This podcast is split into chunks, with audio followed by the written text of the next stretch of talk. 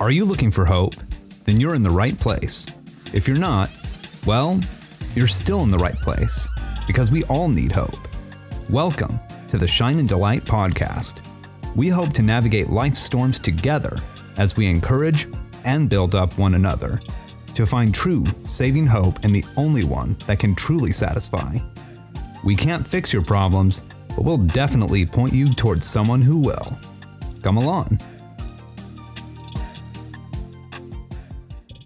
So I'm open, I'm opening this up. Yeah. Okay. Okay. So I guess icebreaker time because that's that's my role here. So after Jesus resurrected, he goes to Peter. They're hanging out and they're eating fish, which leads us to think that there will be food in heaven.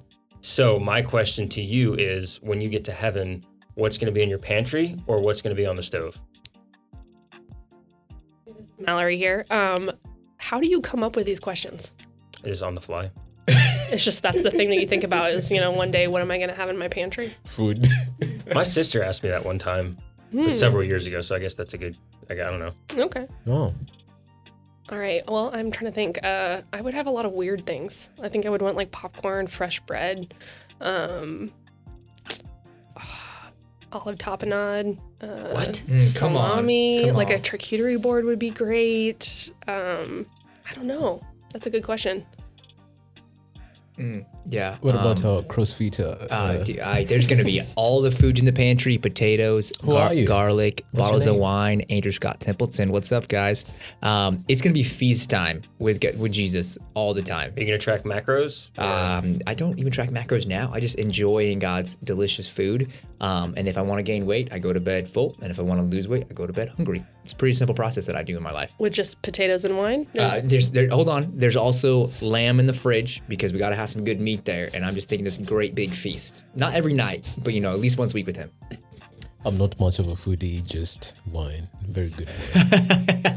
From France. He's like, we're just gonna have from France. I mean, Yeah. Gob- Muscat. goblets what, of what wine. region? Ooh, wow. He doesn't even know. It's Yeah, like it's- we're doing it Bordeaux, Champagne. It are we doesn't matter. They all surrendered to the Nazis at the same time. Oh, Costa, Oh, tell us how you really feel. Costa Ron. I mean, what are we talking about? I'm going with my Spanish wines, but that's cool. Yeah, Mm, yeah. little Rioja wines. Come on. Awesome. So in the previous episode, we took some questions from the fans, from the fans. Preguntas in okay. español. Cool. Yeah. So we we responded to some questions, and we're not able to get through the list. And now we have a question from Boaz that I'm about to pass the baton to. Roll. Yeah. Oh, you, do you want me to read the question? Do you want to read it? Sure. Um, we're at no, question number three on this list that you texted us. Yeah. Okay. From Boaz, it says, which is a great name, by the way. It's a good biblical name. It's definitely biblical. Great- Great name. From where? From Nairobi. Yeah, my Come people. on, come on, Welcome come to Wakanda. Yeah. Thank you, boys. It's not Wakanda. Come on. Okay. N- Nairobi's Wakanda. Oh, End okay, of story. sorry, sorry, I screwed that one up. Could you shed more light on the Corinthians 10:13 debate? Context. I said I think one of the cliches that gets thrown around a lot is that God will never give you more than you can handle. That's not true. That's not biblical. God does it all the time. Andrew said, "But doesn't he say that in the Bible?" And I said, "He never gives you more than you can handle without reliance on God." Like, and then there's a few, I stammered a little bit. And then I said, There's a lot of things that I cannot handle on my own strength, but because I love God, I can make it through that. God constantly gives you more than you can handle on your own. Moses was 80 years old when God told him to go back into Egypt. Do you think he really did that on his own strength? He made it through because he had God with him. And so that's that was the question, which is and basically is does God give you more than you can handle? Yeah.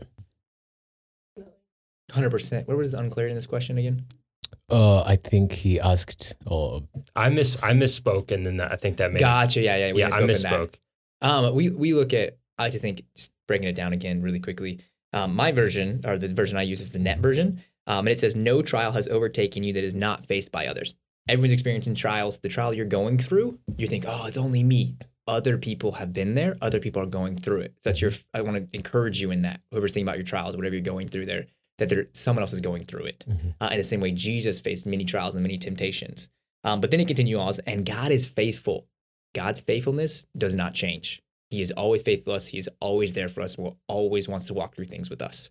Um, in that, and then it continues on that He will not let you be tried beyond what you are able to bear, but with the trial will also provide the way out so that you may be able to endure it.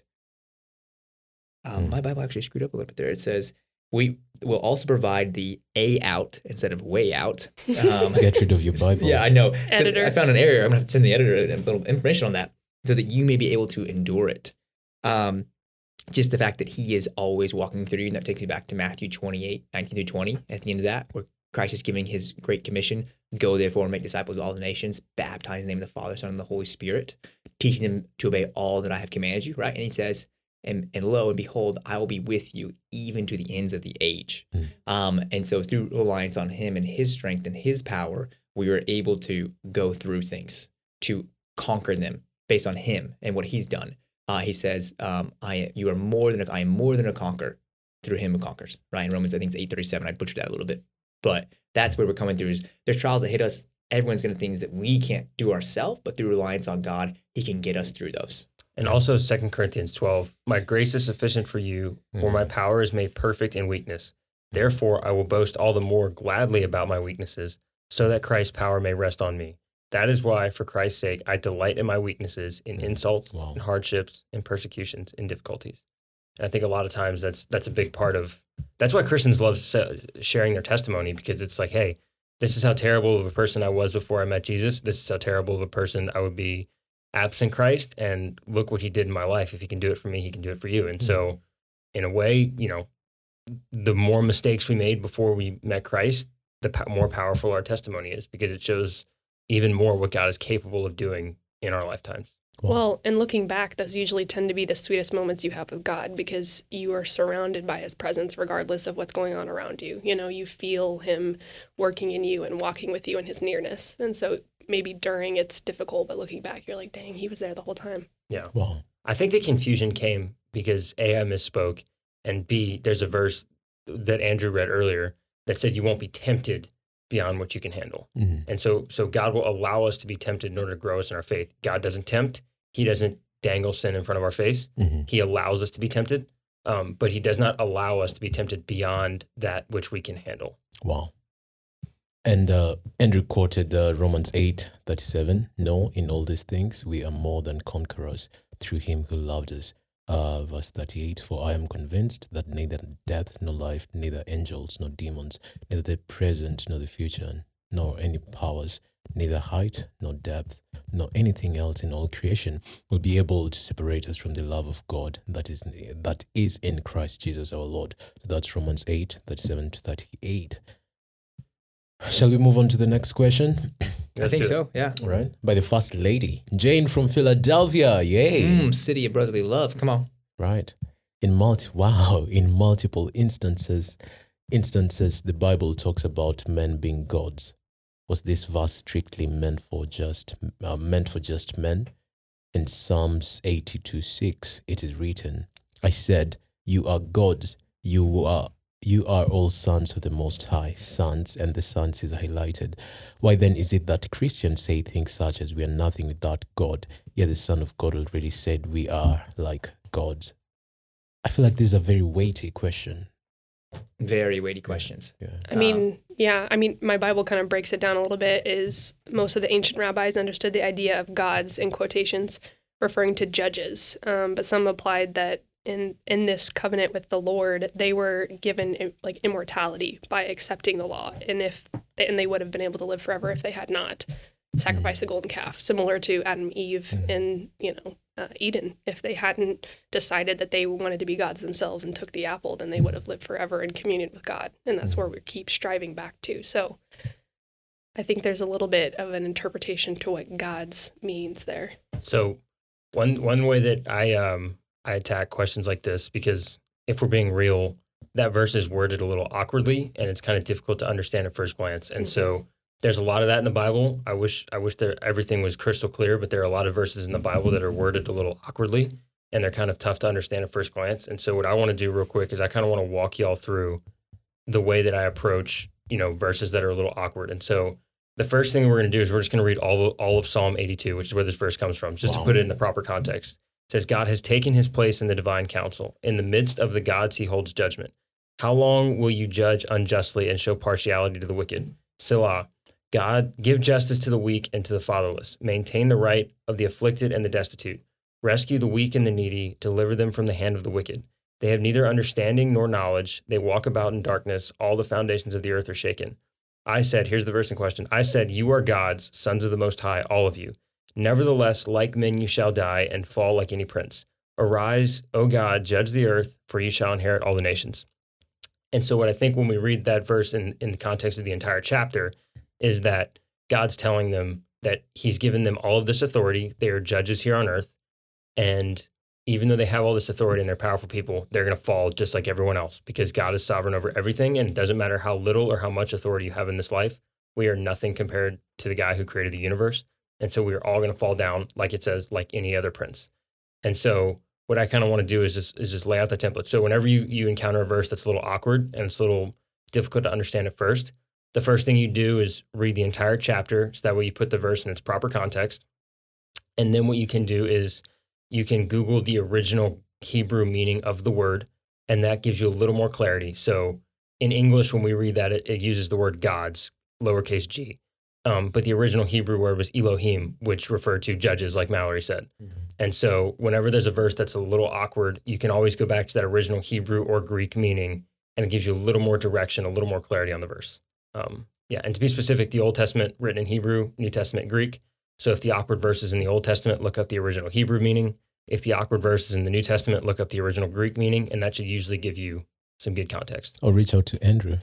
The- the- our resident, Or, or try. I haven't taken Hebrew yet. our, Um, our resident theologian. We'll, we'll get there. I'll help you out in the New Testament. But Elohim does mean gods um, or judges. And so it's used to refer to God himself, Elohim, but Yahweh is the more proper name for that.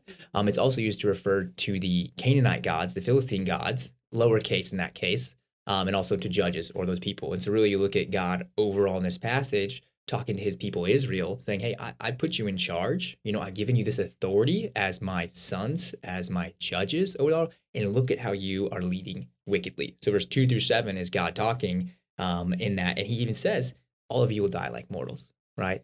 Wow. You are not me. You are not Elohim. You're not Yahweh. You're not Ad- El Adonai. And he's, he's creating that separation. And then I was thinking about it, I was like, Jesus talks about this passage. Um, and then so I went to the New Testament where Jesus talks about it, and he talks about it in um, John 10, where he said in verse 34, where he says, Is it not written in your law? I said you are gods. If those people to whom the word of God came were called gods, lowercase g, and the scripture cannot be broken, um, do you not say about the one whom the Father set apart and set into the world, you are blaspheming because I said I am the Son of God? Right? Um, and so he's telling them, You were called sons of God in the Old Testament. You were called, this is who you are called. And then Jesus said, If you're blaspheming me because I call myself a son of God, again, you were called sons of God. I call myself the Son of God. And yet I am doing the deeds of my Father, and you do not believe me. Right? And he is able to say, I am a son of God because I'm doing those deeds. You are able to be called sons of God because you are supposed to be doing the things your Father has asked of you. And yet, in this passage in Psalm, they were not doing the things their Father had asked of them. Mm. Wow. Yeah. Very deep. Yeah, there's a lot to this one. Yeah. And so, yeah, yeah, it's context, all about context and what's going on in that passage, who's speaking, who's it to, what do the words mean, how can we translate it? Yeah, and then also the second half of that question is, you know, if, if we're referred to as gods in the Old Testament, then why do we say things like we are nothing apart from God? And I think that the chapter from Mm. that verse kind of answers answers that question, which is that the reason we're nothing apart from God is because we are a microscopic speck of dust in comparison to God's glory. And even then, that might be overstating it that we're microscopic. And so, um, God put these guys in authority in the Old Testament. He can easily take it away. Without God, those guys aren't in authority. They are nothing without Him. And so, I think that that chapter, the next couple verses, kind of answer that question um, Okay. on its own. I love how it says, I mean, the, how John, Jesus says that in John. If those people to whom the word of God came were called lowercase gods. Yeah. So when Big G revealing himself to his people were called sons of gods or Elohim, little gods in that sense or whatnot, right? It's God giving them their dominion, eh, their princes, their whatever they want to call their judgment. And that's why again, verse seven, he's that's why he breaks down the end of that. They will all die like mortals. You will fall like all the other rulers because they're still just men given authority by God. Well, Isn't it amazing how the Bible hyperlinks to itself? Like it's not a linear document, it's always quoting itself, going backwards and forwards in time. I just think that's so cool. Yeah. Is so it a literal document though? That's Yes, why it you gotta read the whole thing. Okay. Even like Isaiah 53, it's it's prophesying about the Messiah 500 years down the road, but it's also talking in past tense. So it's just it's kind of this this crazy thing of where Isaiah's you know talking about the coming Messiah, and then he's from the perspective of of someone who's going to look back at Jesus and say, "Wow, we really missed the boat." You know, it's just it's kind of such a So We everything missed the written in the boat. Bible Yeah, yeah. should be taken literally. yes, Okay. it's the word of God. Hmm. Uh, no, not everything in the Well, Word of like- God should be taken literally in the sense literally.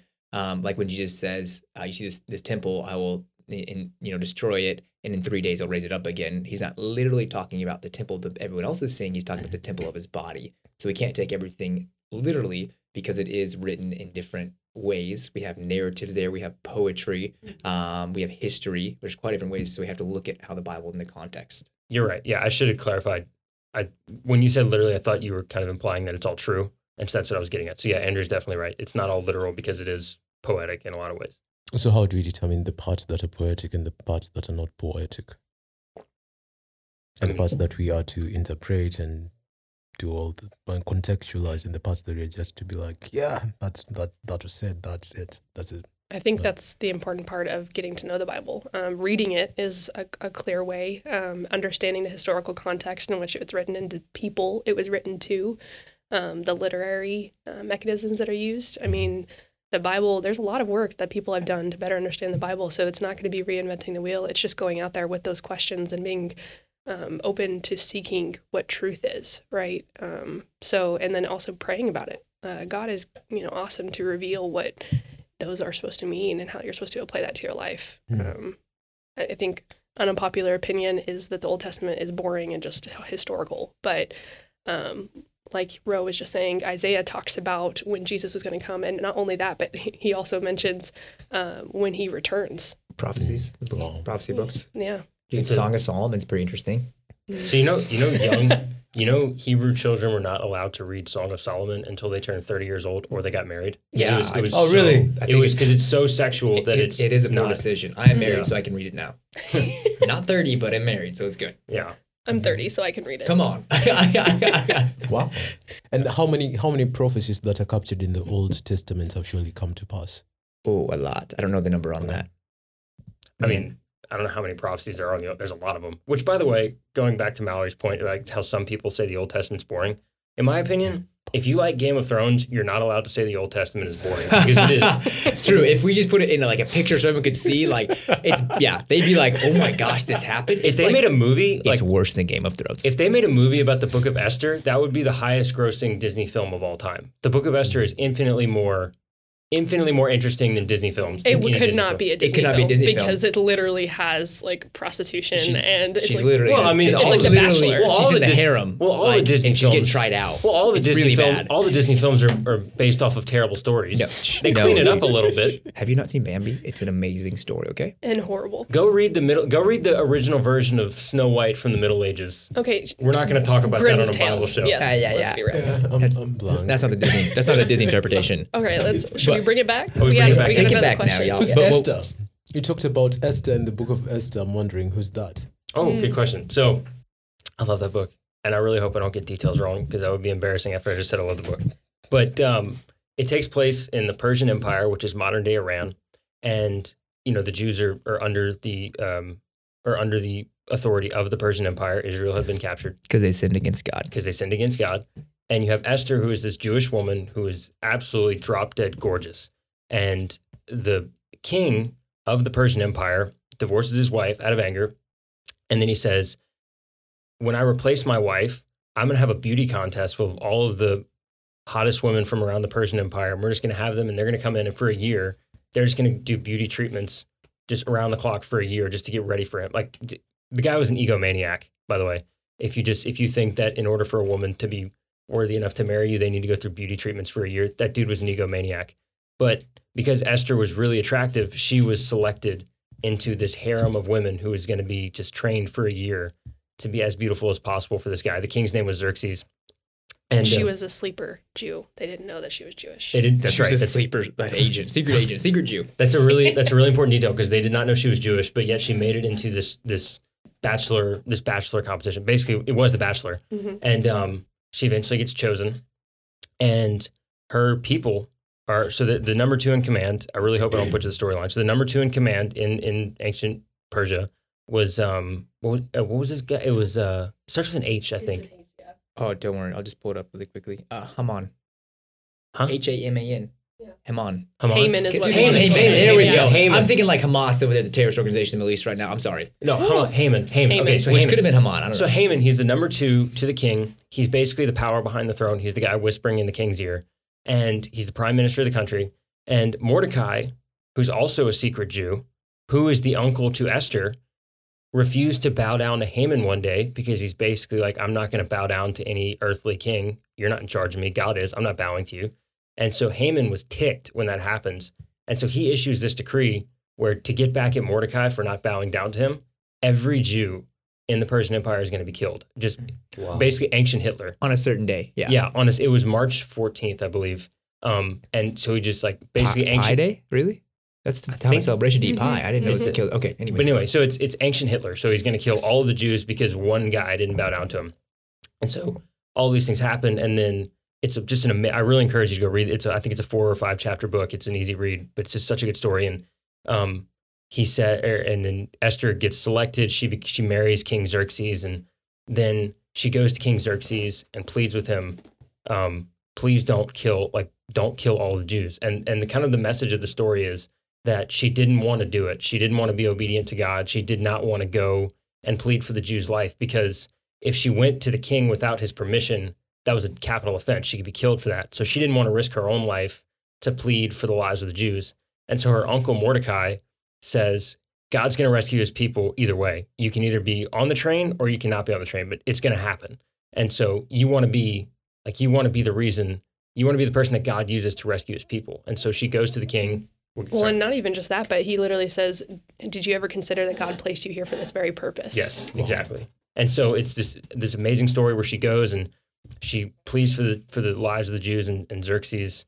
Um, by the way, when when Xerxes found out that his number two had you know commissioned the death of all of these Jewish people, he he ki- he had Haman killed. So this evil person, this evil person who tried to kill all of the Jews and then tried to do this public execution of Mordecai on a he was going to impale him on a giant wooden pole because because Mordecai didn't bow down to him. Instead, Haman was the one who got impaled on that pole because when Xerxes found out that Haman had launched this plan to kill all the Jews, he was furious and then had Haman killed. And then the greatest part of the story is that Xerxes issued a decree that um, he was basically arming the Jews to prepare them for this, you know, this coming assault.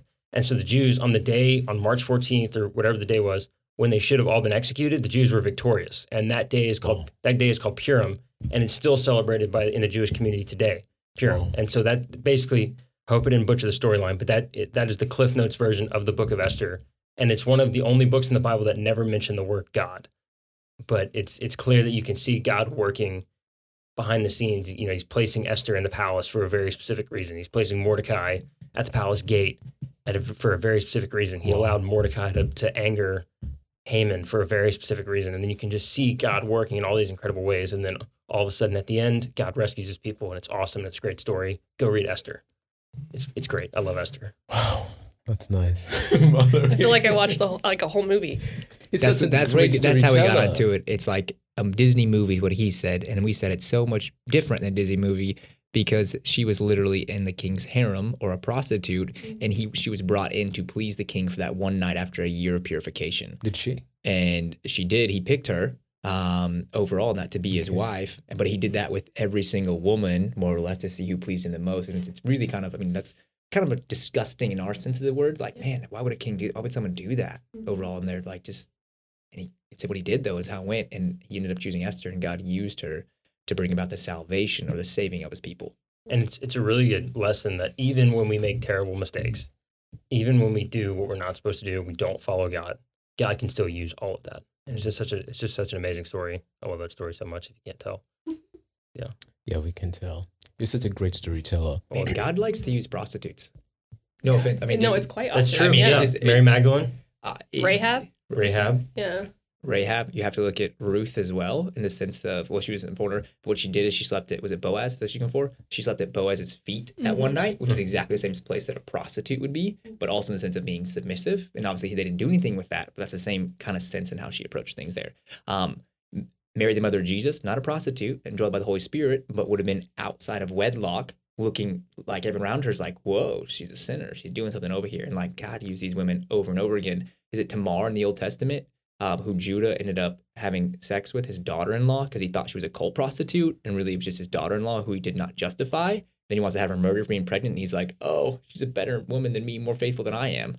It's crazy. God uses over and over the sins of people, especially when he's trying to show women. And he's like, who in those cultures would have been the lowest in terms of a prostitute. And he gives them a position of Wow. power and authority inside of his kingdom and puts him in the line of Christ. And and Bathsheba, who wasn't a prostitute, but she did cheat on her husband with David, mm-hmm.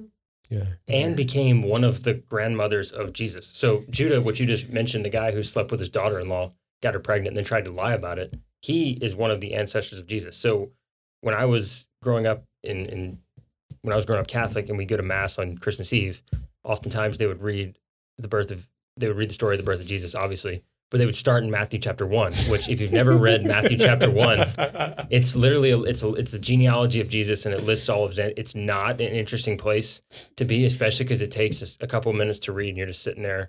You just like I want to you know, I'm hung- Genealogies, yeah. yeah. I'm hungry. I want to go eat. Let's you know let's let's Such wrap and this up. such will be God, such and such will be God, such and Yeah, such. but and it's such, like, yeah. but but when you read that genealogy and you actually dig into what happened and the stories behind each of those names, it's wild because the line that Jesus came from was not a bunch of pure, you know, priests. That's not where he came from. He came from a line of liars, cheaters, prostitutes, murderers. That's where Jesus came Wow. from, and Wow. it's it. God is taking this bloodline of really messed up people and saying, "Look, I can use you. Here's your descendant. He's going to redeem mankind He's gonna be pure. Yeah. Wow. without sin." Yeah. That's awesome. That's Oh, awesome. All right, what's our next question? That was a little bit of a, a big, big explanation of Esther, but I think we have time for one more. Yeah, one more. I completely forgot we Um, were answering questions. Um, I'm gonna throw the ball to you, Andrew. Question five. Oh, he's got to read it. Yeah, I thought you were saying you're going to ask me the question overall on that. I asked from uh, Elsie from Dallas. She talked about her Mother's Day episode and how Roe talked about being uh, there's being a huge chasm separating men from God, and there's nothing we can do to bridge that. And kind of what uh, Mallory talked about at the end of last episode. Um, if God is so loving as He says, why is there such a gap still in place? And the gospel is often stated to require no action from our part that has already been granted. Why is it that we still need to confess and believe in God and abstain from sin for us to truly find salvation? Man, quite a few questions in there. Um, if God, if we'll start with the first one. If God is as loving as He says He is, why is there still a gap in place? Wow. I mean, there's a lot of assumptions in that question too um, that I'm excited to answer. So thank you, Elsie. Yeah, I think it goes back to earlier we talked about how you cannot love someone at gunpoint. And so if God, if everyone went into heaven without, you know, no matter what you did, whether you loved God or hated him, if everyone went into heaven, first of all, God is not just because he's allowing sin to go unpunished. Um, and so just to kind of back up what I mean by that is, you know, when Jesus went to the cross and he took the penalty for our sin, he God allowed the, his wrath to be poured out on Jesus because a perfect, a good judge cannot let sin go unpunished. Otherwise, he's no longer just. So what he did is he he poured out judgment on Jesus so that he didn't have to pour it out on us. He poured out judgment on himself so that he didn't have to do it on us. And so whenever we say, whenever we get into heaven, we can we can be in a sinless place. We can be in the presence of God because our sins have been taken away from our, our sins have been taken away from us by Jesus. But if we never accept that gift and we don't allow Jesus to pay the penalty for our sins, then we have to pay the penalty for our sins, which means we don't get to spend eternity with God. We don't get to go to heaven. And so if God just let everyone into heaven, regardless of what happened, then he would he would no longer be a just God. He would just be kind of he, he would be it would be nepotism really because he would be ignoring the law. He would be ignoring justice because we're his kids, and a perfectly just God can't do that. Just like a judge couldn't ignore the law for his kids, and so there has to be justice, which means someone's got to pay for our sins. And if you don't know Jesus, you're the one who's going to have to pay for those sins. If you do know Jesus, good news, he already paid for them. You're good. Um, and so and so that's why he can't just carte blanche let everyone into, into heaven. There has to be a choice for us to allow Jesus to take away our sin for us to get into heaven, or else God no longer becomes a just God. There has to be Wow. uh, a penalty or a payment for the wrongdoings committed, no matter what goes on there. And I think that bridge diagram we like to use, well, think about the two sides being connected at first. And then we chose, not us personally, but our ancestors, Adam chose to go way away, sin against God. Those are separated. And then God being loving, as existed as love for eternity, um, and loving each part of the Trinity, decides to bridge that gap through Christ and his reconciliation. And then so he bridges the gap and he says, Hey, the bridge is there. It's right there. And all you have to do is confess and believe in him Hmm. and walk across Cool. that bridge in trust and in faith. Right. So in the sense that why does God leave the gap? The gap's there because of the sins, but then he's bridged the gap. We have to choose to walk on that bridge, um, looking on that. And the only bridge across, it's like, here's a chasm, chasm that goes from, we look left, it's thousands of miles. We look right, it's thousands of miles. Right in front of us is a bridge, and it's Christ. And we say, ah, you know what? I don't want to take that bridge. I'm going to keep looking right. That's what we choose to do. And like, why does this chasm, still exist? And like, there was a bridge right there. God provided it. He's the one that made a way. And then we have to choose to walk on it and trust and in faith. Well, and I think just to go further into that, um, it's easy to think from yourself, like your point of view of why do I need to accept this? Like what, um, what about this? You know, why can't I just be safe? Or why can't I because I'm good enough? But just think of any person who's ever hurt you, anyone who's ever taken something from you, anything that any broken relationship you have in your life. Um, would you see God as loving if He didn't have some level of justice when it came to that person? Mm. You know, would you feel safe with God if you knew that He didn't care about it or it wasn't valuable to Him? And so I think it's really quick to think from yourself of like, why, like, I don't want to feel less than or that someone else has to help me. But if you think of it from the other side of, you know, that person who hurt you, are, would you be okay with them just walking across that bridge and being chill and never having to do anything about that broken relationship, you know? Mm. And so if you apply that to your own life, there are things that you've done that has broken relationships or potentially hurt someone else and God loves them too. And so there's an aspect of that, but there's also an aspect of being able to accept this gift. You have to a- acknowledge that you need it, you know, that there's something there that's lacking that you have to resolve. Imagine, imagine if we didn't have a prison system, and so someone could walk up to you, murder your entire family, and beat you half to death, and then there's absolutely zero accountability. Would you say that? W- would you consider that a loving thing to do because that guy didn't have to go to prison?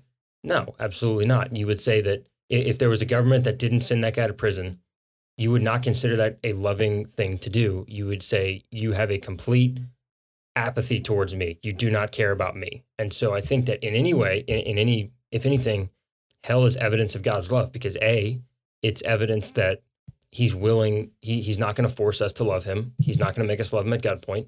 It's evidence of that. And B, it's evidence of his perfect justice. And it's evidence that he know it's evidence that he will say, I'm not going to let the sins of the world go unpunished. I care about you enough to where the the wrongdoings that are done to you are not going to go unpunished, and I'm not going to refuse to hold someone accountable. Um, I will allow justice to be done, and I think that's, I think if anything, hell is, is evidence of God's love, not not uh, evidence against it. Doesn't Jesus ask you that, okay, so if someone hits you on this cheek, you need to turn the other cheek so they can slap you again? Yeah, actually, one one way I've um, I've heard that explained is that if if Jesus said if if someone hits you your right cheek, I believe he said if you hit your right cheek, then turn your left. And one way that I've heard that explained is that just about everyone in, in ancient Rome was right-handed. So if they hit you on your right cheek, that means they backhanded you. And so one one interpretation is that if someone hits you on your right cheek, if you get backhanded, turn around and say, hit me like a man. That that's one explanation is that Jesus isn't telling you to be meek. He's telling you to kind of be strong and take on suffering willingly. Oh, wow. That's an interesting perspective. That's another can of worms we'll have to open up later. Yeah. Mhm. um, Yeah. talking about Jesus's and when it comes to not being um, someone who is active in military or calling his followers to take up arms. His actual he tells Simon Peter to take away, put away his sword, Yeah. uh, and the sword he tells the disciples to carry um, when he t- sends them out is basically one sword. I think it's for two or for twelve of them. I don't know if it's one. And that's a very short sword that would be used um, actually for you know chopping up their food and for daily activities and cutting wood and things like that, not for fighting. And so he never calls the people, his followers or Christians, to fight. Um, he actually, and when he part of that other story is, hey, um, if they, you know, give them their, give them your cloak, and then he says, if they ask you to go a mile with them, go two miles with them, referring to Roman soldiers could ask anyone, hey, carry my armor for a mile, and he says, do it for two. Love them so well they ask questions. Right? We can dive into that another episode, but Wow. the uh the another little question here at the very end before we you know, want to answer this question as fully as possible. Um, she says there, why is it that we still need to confess and believe in God and abstain from sin for us to truly find this salvation? because she says, and the gospel is often stated to require no action from our part that's already been granted. Um, it does require action on our part. Um, we have to acknowledge it and accept it and repent and move in the opposite, opposite direction. We kind of talked about in the last episode about acknowledging Yeah. things. The demons acknowledge what Christ did. The demons acknowledge what's going on. The people acknowledge it. We have 99% of historians will say that Jesus died on the cross. They acknowledge it, but they don't do anything with it. And so we have to then repent and move with it, um, like the thief on the cross. Yeah, it's not. Absolutely. I, yeah, and just to clarify, it's not that we we do nothing. It's that we don't have to work for it. It's not something we have to earn. Mm, that's good. Yeah. Yeah, it's been freely given. Yeah. And it's a free gift in the sense that a gift is given. Typically, I feel an obligation. Like I get a gift, I'm like, oh, dude, they got me a Christmas gift. I gotta get them something back. This is a free gift where it says you actually can't give anything back for it ever. Kind of a deal. You just have to be willing to accept it and open it. You know, sometimes you get a gift, you're like, I can't, I'm good, take it back. You know, but this is a gift you say, all right, I want it, I'm gonna open it, I freely accept it, I'm all in.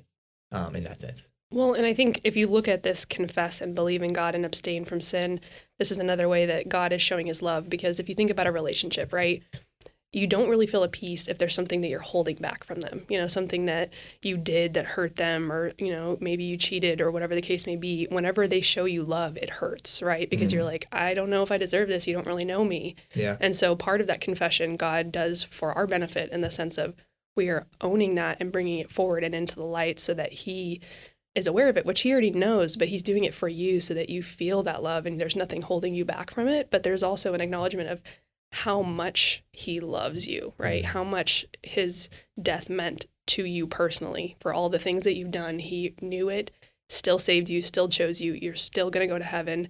And so it's a, it's a gift, honestly, when you're able to confess. And that abstaining from sin is not something you do on your own. You know, He walks with you. He is near to you, and it's it's a heart change that occurs when you realize how good He is and what life is like with Him. That you there's going to be a natural change if there is a heart love for Him, not just a, a knowing of it. Then you're gonna naturally your life is to start to manifest that and, and change in that way and you're not to feel it as a loss in the same way there's to be a grieving process um, of changing from being of the world but it's to be joyful Well, yeah, there is a change that has to take place in your life.